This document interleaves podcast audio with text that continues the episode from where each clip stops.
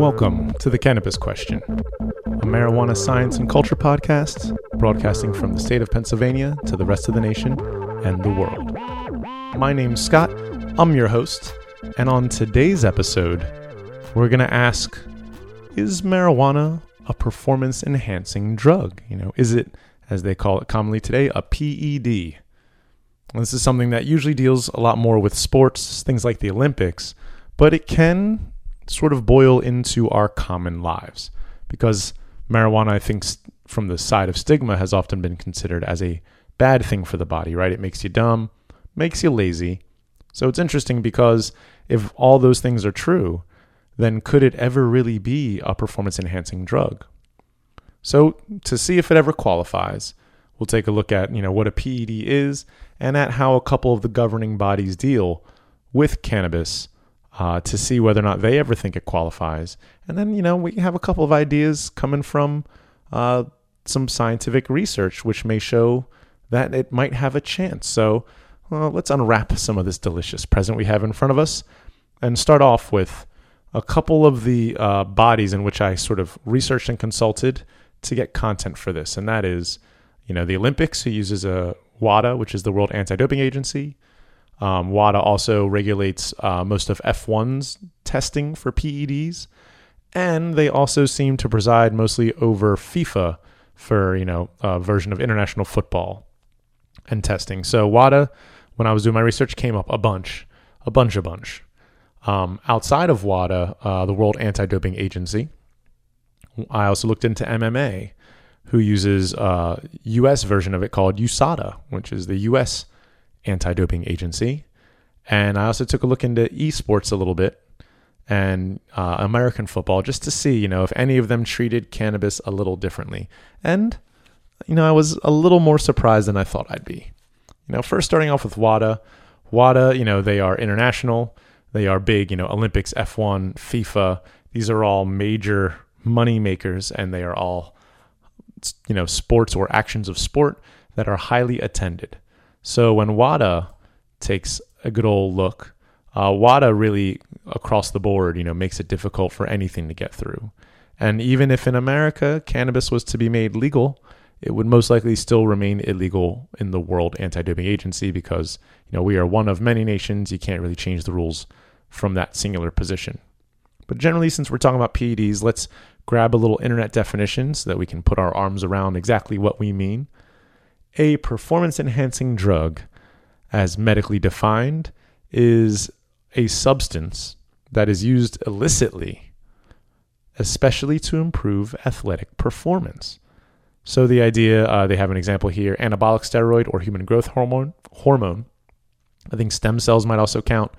These are generally things which are used to help performance by helping the body heal.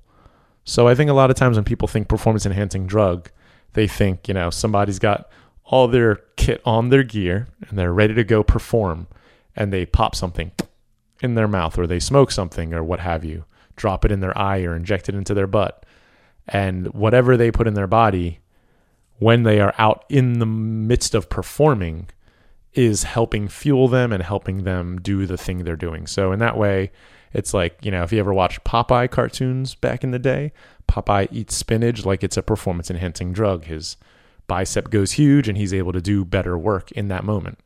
So, a lot of times I think we believe PEDs are like eyeglasses where you put them on and they start working immediately. Whereas a lot of the times PEDs are actually secondary. You know, it's not like cocaine or amphetamines or adrenaline where, like, in the moment it's in you, you are ramped up. PEDs, more often than not, actually really do their work when you're asleep. You know, they help improve the flow of oxygen, they help cells heal quicker, um, they help tissues repair and muscles repair. So it isn't that it's making you stronger, like I can pick up 10 more pounds because I snorted this thing. Most PEDs are sort of like I use this thing, and then when I go to sleep at night, I wake up the next day fully ready, fully recuperated, and ready to weightlift again. So the amount of work being done between somebody who's using a PED and not is actually very, very similar. You know, you don't get strong taking steroids, you still have to lift fucking weights. And really, in the military, some friends of mine who've had military tours say, you know, you'll find performance enhancing substances constantly. They're not just going to let you fly a plane without taking a go pill, you know, a little methamphetamine to make sure that you don't crash this freaking fighter jet that's worth like 10 mil, 30 mil, whatever amount of millions. You can't really just trust human consciousness alone. So there's many societies which embrace the enhancement of performance, but in what we're talking about, it's a lot more related to sport. So when we're thinking uh, performance enhancement in sport, you know, and we're thinking of these substance that substances which are used illicitly, which really means illegally. So, a lot of PEDs, as we as I said, are more so for healing. And so, when we look at WADA's definition uh, of things that are banned uh, and why they're banned, we really find a list of things which you know look pretty much like these healing substances. Words that we're very used to seeing and a couple that we're not. So they say things like steroids or anabolic agents in general. They also say things like peptide hormones, growth factors, related substances, and mimetics, which means uh, things that are not appro- approved for use yet, um, things which mimic other drugs to sort of hide them, you know, and things that help you grow too much. We have things like beta blockers, or I'm sorry, beta 2 agonists, which actually is a fancy way of saying like a kid's inhaler for asthma. You know, if you have an issue with breathing, you can introduce something to the body which helps relax and bronchodilate. And this means when you inhale it, it makes it easier to breathe. Now, if I was just some jacked up dude and I wanted to have myself repair my muscles quicker, I could do so by breathing better, just like a car, you know, more air, more power.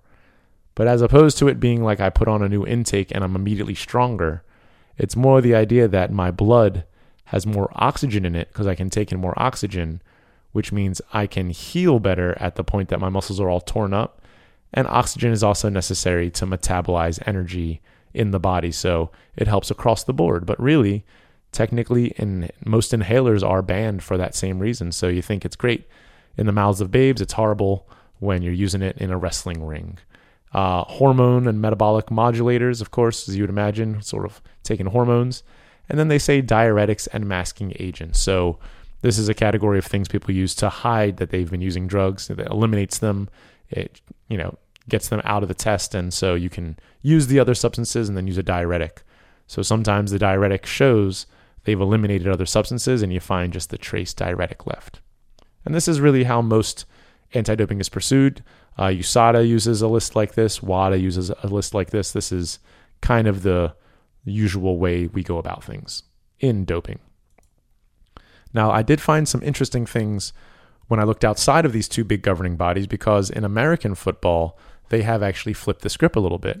You know, there was a large discussion at the beginning of 2020, and in middle of March of this year, um, there was a collective bargaining agreement, as they call it, the CBA, between the players and the organization. And they actually did determine and vote that they were going to eliminate suspensions for marijuana. So, in no way were they saying it was performance enhancing. They were more so saying, you know, we're no longer going to kick people out and act like marijuana is such a big deal. Now they're just going to be fined instead of being restricted from play. But it said the fine could be up to three games. So I guess depending on how much weed you smoke, they'll find the perfect number to charge you uh, beyond the deal itself. So I was glad at least to see, you know, American football slowly laxing up. 33 states with some form of access. It's kind of overdue getting caught up with modern history. But also, I thought MMA was kind of interesting. MMA uses USADA, um, as I mentioned, and one of the figures when I researched MMA and cannabis, uh, Nate Diaz came up big time and there are some other offenders. You know, you can find some failed drug tests here and there, but you know, they still don't count it as a PED. This is just the idea of using a banned substance. So cannabinoids are often considered banned unless it's CBD. And when I looked into USADA, WADA, and the smaller rules in each of these organizations, actually, they all said CBD is cool, but anything else, THC, any metabolite, that's all violations. It's just banned substances. Not performance enhancing, though. So we're still not technically determining whether or not marijuana is one or the other. So then I looked down into international football and I looked at FIFA's rules and just wanted to see exactly if they say anything different than WADA, and they did. They actually said that, you know, 43% of the failed drug tests with FIFA is for marijuana. So it looks like it's uh, the number one way you're going to fail is usually pot.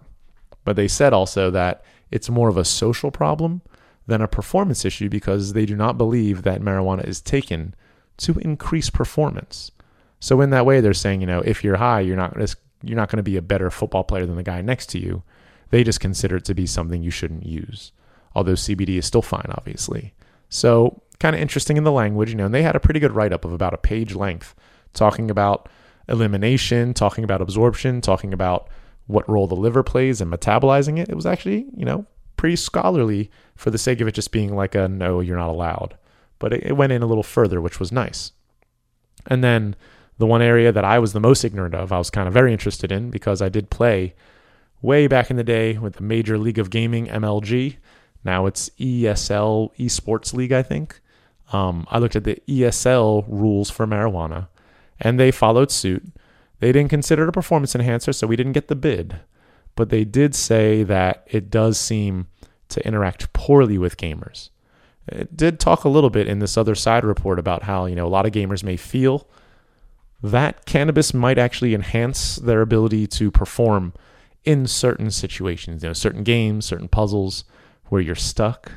But they said, you know, by and large, because of the amount of motions per minute, how twitchy a lot of esports is nowadays, and the communication and the speed of thought, it seems to potentially increase one or two areas of focus and also be a detriment in one or two areas of reaction time and coordinating your motor skills, especially with a mouse, you know, where it really is a game of like millimeters. And they said, you know, the more cannabis you consume, the less likely you're going to perform in these twitchy scenarios. So they really felt that the stress and the specificity of skill in performing in esports, it really does not help. But even if it did or didn't, it's banned anyway, so you're not going to get the chance. So, all in all, Olympics, both types of football, F1, MMA, esports, and gaming, it all says that it cannot be a performance enhancer. But it's kind of interesting because at least MMA did go one step further and say that in one of the matches, I believe with Nate Diaz, that they found, uh, you know, the amount of marijuana in his system and the logic they used, although I'm not sure if it really held up, was that because he might have had weed in him, maybe he felt less pain and that was able to create a higher performance. So they didn't classify it as performance enhancing, but they were just trying to uphold a ruling where he violated uh, you know, one of the banned use substances policies, and they were saying even though he only had like such a crumb in there, he obviously wasn't high in the moment. They rationalized it out to say, well, although he wasn't high in the moment, uh, maybe it gave him some, you know, pain relief and some anti-inflammation, and and ibuprofen, I guess, would be considered then because technically it does very similar things that far away from dosing. But you know, Nate Diaz, if you ever look into him, he, as I said, he likes to step his toe over the line. So that's not the first time he attempted to be a little more free than they tell him he's allowed. But again, by and large, it's banned. It's just a bad substance. They don't consider it performance enhancing. But this is where I come in. So I, years ago, thought of this question, you know, well before the podcast. Uh, we're probably going back about four years. And it was around at Christmas time, and I thought, you know, this Lumosity commercial keeps freaking playing. Uh, and I like video games. I like little teasers and stuff. So, as a crossword person, I jumped in and felt like doing these little train your brain sort of mental exercise sorts of features. And I especially like doing little math games. I'm very, very fast at math. 24 squares, my bitch. And uh, as a result, I was really looking forward to see how I ranked up, you know, see if I can get a little self pride against the internet in my percentile performance in Lumosity. And at that point, I started to realize, you know, performance enhancement really splits into two major categories. You have mental performance, which might be more, I mean, not more, but F1 probably is a lot more mental than physical versus American football, where like if you're not the right size, you're never going to play. So, you know, depending on what your output is, you know, maybe you're playing pool. Maybe in pool it would make you a little bit better because you think more interestingly, but maybe your angles are off because your eyes are a little hazy. You know, there's more than one feature of what determines performance. So I kind of think the easiest way is we split into two. You have mental and you have physical performance. And with a lot of what they were mentioning on these lists of anti doping, they're mostly mentioning physical performance modifiers, you know, things which help with body healing, things which help with growth, things that help maybe even in the moment of performance or elimination. But they're not really talking about anything that helps in the brain. You know, they know more oxygen is good for the body, less inflammation is good for the body, kind of stuff. But what about in the brain? You know, can you have a mental performance that doesn't show up physically that can still overall contribute? And this is sort of the question at hand. So I joined Lumosity and I ran this test. And for about three to six months, I played Lumosity maybe two or three times a week, but I only did it high as balls. Like I only did it right after rolling a blunt and smoking half to two thirds of it, or maybe coming back and smoking the back half and trying a new game. So it was purely a matter of just like I'm very much getting inebriated right beforehand. I'm in the central part of inebriation while I'm playing, and I'm trying to see, you know, is this something that is helping me or hurting me with this mental side of performance? And as I'm able to still access my account, although it's a limited account because I stopped paying for it, uh, they test you in about six major areas or so math, problem solving, flexibility, attention, memory, and speed. Then they give you like a total, a total of the totals. So a big average just to see what's your like, what they call the Lumosity Performance Index, which is sort of like a graduated scale versus all the other people. So it's not pure science, not like control variables. It's more so just grading on a curve versus all the other registered users. But I felt at least for you know my budget at this point in life, this is this is what I could afford. So let's have some fun. Now I'm a math boy all day, so my math score is very very high. It was my highest score, and if that's my highest, I look at my problem solving, flexibility, and attention, and they're all pretty much grouped the same. They're about five percent under my math score. So if math is at the top, you go down five percent, you find like the bulk of my other three of my six features problem solving, flexibility, and attention. But the two that were the most affected, and it's probably not too surprising to the folks out there, are memory and speed. And these are the two areas where it's hardest to prove cannabis having a performance enhancement of the mind because it's kind of hard to remember names or lyrics. And sometimes the length of time it takes to remember things or to process information it's a little longer so you're kind of delayed reaction right you might not have gotten the joke as quickly or you got it too quick and didn't realize it was, you know, making fun of you, whatever the case may be, it does seem to put people on their heel instead of their toe. Now, my memory and speed scores are like 3 to 5%, uh, maybe even a little less than that actually, like uh, 2 to 3% under my other ones. So, in, in no way getting hard tacked, but you can see my math was still solid, but everything else cognitively did take a little back seat. So, after three to six months, to continue the experiment, I then cycled off and I played soberly for like another two months, really. Knowing that I already had set scores and really just kind of comparing a couple of sessions to see are they uh, significantly higher or not. And I can tell you they were. You know, my memory and speed definitely went up. My speed, not so much. You know, it was kind of like a weird test that they used for speed. So I felt like because I'm not as quick with the number pad, my speed was a little bit slower but my memory it was noticeable. You know, I was able to make it, you know, a couple games in past certain limited points because I'm just more awake, aware, and alert if I'm sober. But the real interesting thing, because you know, I expected speed and memory to kind of upperform soberly. My other scores didn't really move too much. My basic problem solving, flexibility, attention, but my math score actually went down soberly. Not by much, you know, crumbs here and there, but it was actually harder to hit the same score I did when I was high. And to some of you out there, depending on whether or not you like math or hate it, may feel that's kind of a weird outcome. And I did too. Because really, if I'm speed and memory suck, then I won't remember my times tables or my, uh, you know, any of the things that really they send you through between kindergarten and fifth grade, exponents, times tables, easy, quick math. That's mental. So because I, I wouldn't imagine I could access that, it was kind of interesting performing math because I felt like here's where I ran into that potential for performance enhancement my mind was clear as I was doing the math because I, I really couldn't pay attention to anything but what I was doing. So, in a way, eliminating distractions did create a higher potential for focus.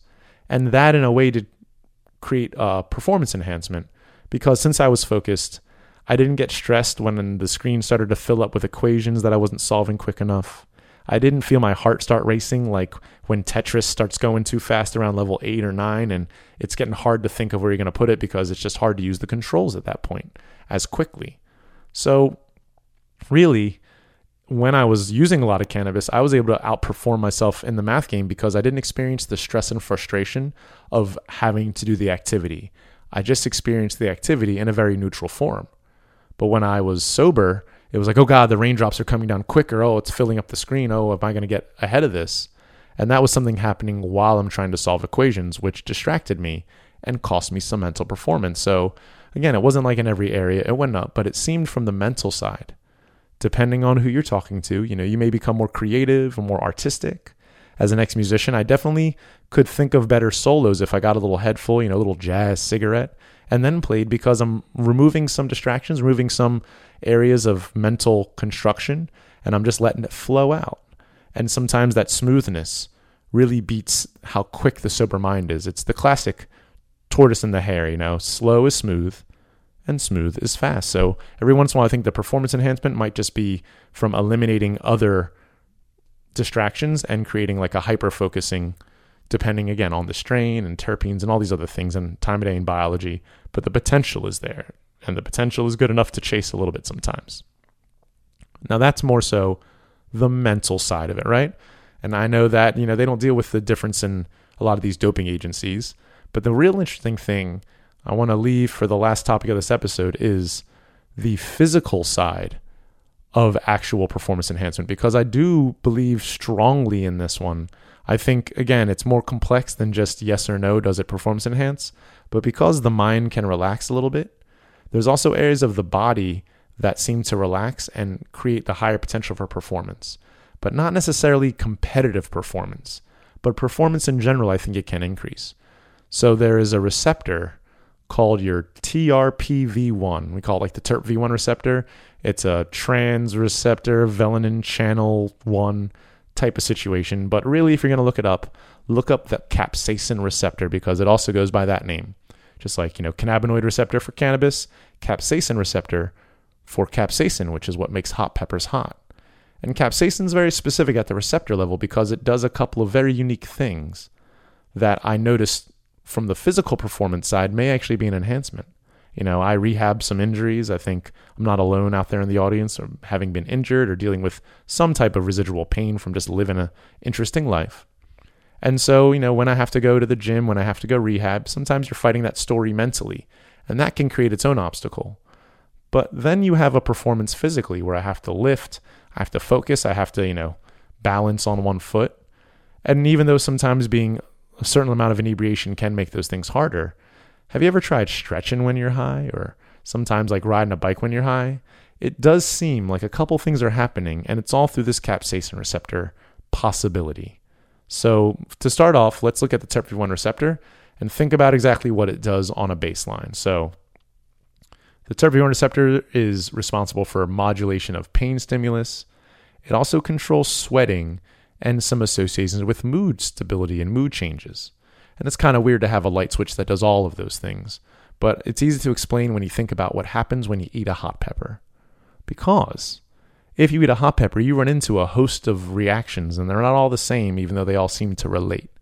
You know, the first thing, depending on how hot it is, you're going to feel inflammation in the surrounding localized area of skin tongue, throat, lips, and certainly if it's hot enough, the skin around your lips will burn and get like beat red like a fire engine. Then you might have some pain, right? Because hot peppers can be so hot it hurts. You know, people experience like physical pain from it and damage and it can also make you sweat something fierce. Um, sometimes people eat hot food and it kills their appetite, so it might also mess with perception of you know willfulness and reward system. Now, when I read that about capsaicin, I wasn't too surprised. You know, that's just hot peppers for most people day one. But when I dug into it, I saw that cannabinoids can go to this receptor and modify its behavior. It can trigger it or change how it functions. And here's a couple of things that happen when you use cannabis. I don't know if you ever ate a hot pepper after you uh, you use cannabis, but oftentimes you can tolerate the heat a lot longer. Spicy things aren't as spicy. Cannabis often has these high anti inflammation principles to it. Can help vasodilate or bronchodilate if high pinene's there, and that can help you breathe a little easier depending on how you take it in. that may help with memory retaining, which actually is the opposite of losing your short term memory, like was happening with me in Lumosity. Similarly, when I consume a lot of cannabis and I go out on a really hot day, I don't seem to sweat nearly as much. And this kind of relates back to that hot pepper thing because if you think about it, if this one switch makes you sweat, it actually scientifically has been shown to make you sweat for several reasons, right? Because you're stressed, uh, because it's too hot outside, because you've been working out, because you eat hot peppers, you know, you stress for many reasons. But it seems to be the same pores letting out uh, your sweat from that, you know, sweaty stress that you have going out. So as you consider those things, remember, you know, not only are we talking about just the basic cannabinoid receptors, cannabis can affect other areas. Now, when I'm working out and doing a lot of biking, I realize because I'm not sweating as much, I can bike longer, you know, like a car that doesn't overheat as quickly. Or, you know, I'm able to go outside and run longer because the sun isn't cooking me as quickly. And if my engine doesn't overheat, I don't dehydrate as quickly. I can continue to perform at a higher level. And this is something in the NFL, some running backs have reported that in some of their best plays or their best games or seasons, they were using cannabis as much as they could without being caught because it actually does seem to create less limitation in certain areas. Uh, given you might not remember all the state capitals, you might forget where your keys are, but it might make you a little bit better at grabbing that frisbee or running down the field. You know, there are certain specialized areas where we may find an actual benefit. So for me, although mentally, you know, speed and memory are going to be affected, I found physically there didn't seem to be nearly as much of an issue. You know, if I tuned the right strain, maybe a one to one with CBD or something, I could stretch for longer before that burning pain in my quad or my hamstring makes me want to let up, and I can go to rehab with a uh, skip in my step instead of feeling the chip on my shoulder weighing me down. So, in a lot of these areas, consider the possibility of performance enhancement because it doesn't seem that it's just one way or the other. It seems we might be able to eat, have our cake and eat it from time to time. You know, competitively it's tougher, but non competitively we may have something here. So I'll leave you folks with that. You know, consider it. It goes beyond just the CB1 and CB2 receptor. You know, there are other things in the body this really helps, and it might be one reason why we can look forward to a very interesting future with cannabis in it. Now, if you liked what you heard and you want to hear more, please share, subscribe, and like wherever you find this media. I'm still working on phase two, so expect a website and some video support sooner than later. But after the next episode, I'll take a little break so I can get over the hill and make sure I provide all that to you folks. However, until next time, thanks once again for your ear, and uh, just be kind and get medicated. Have a good one, folks.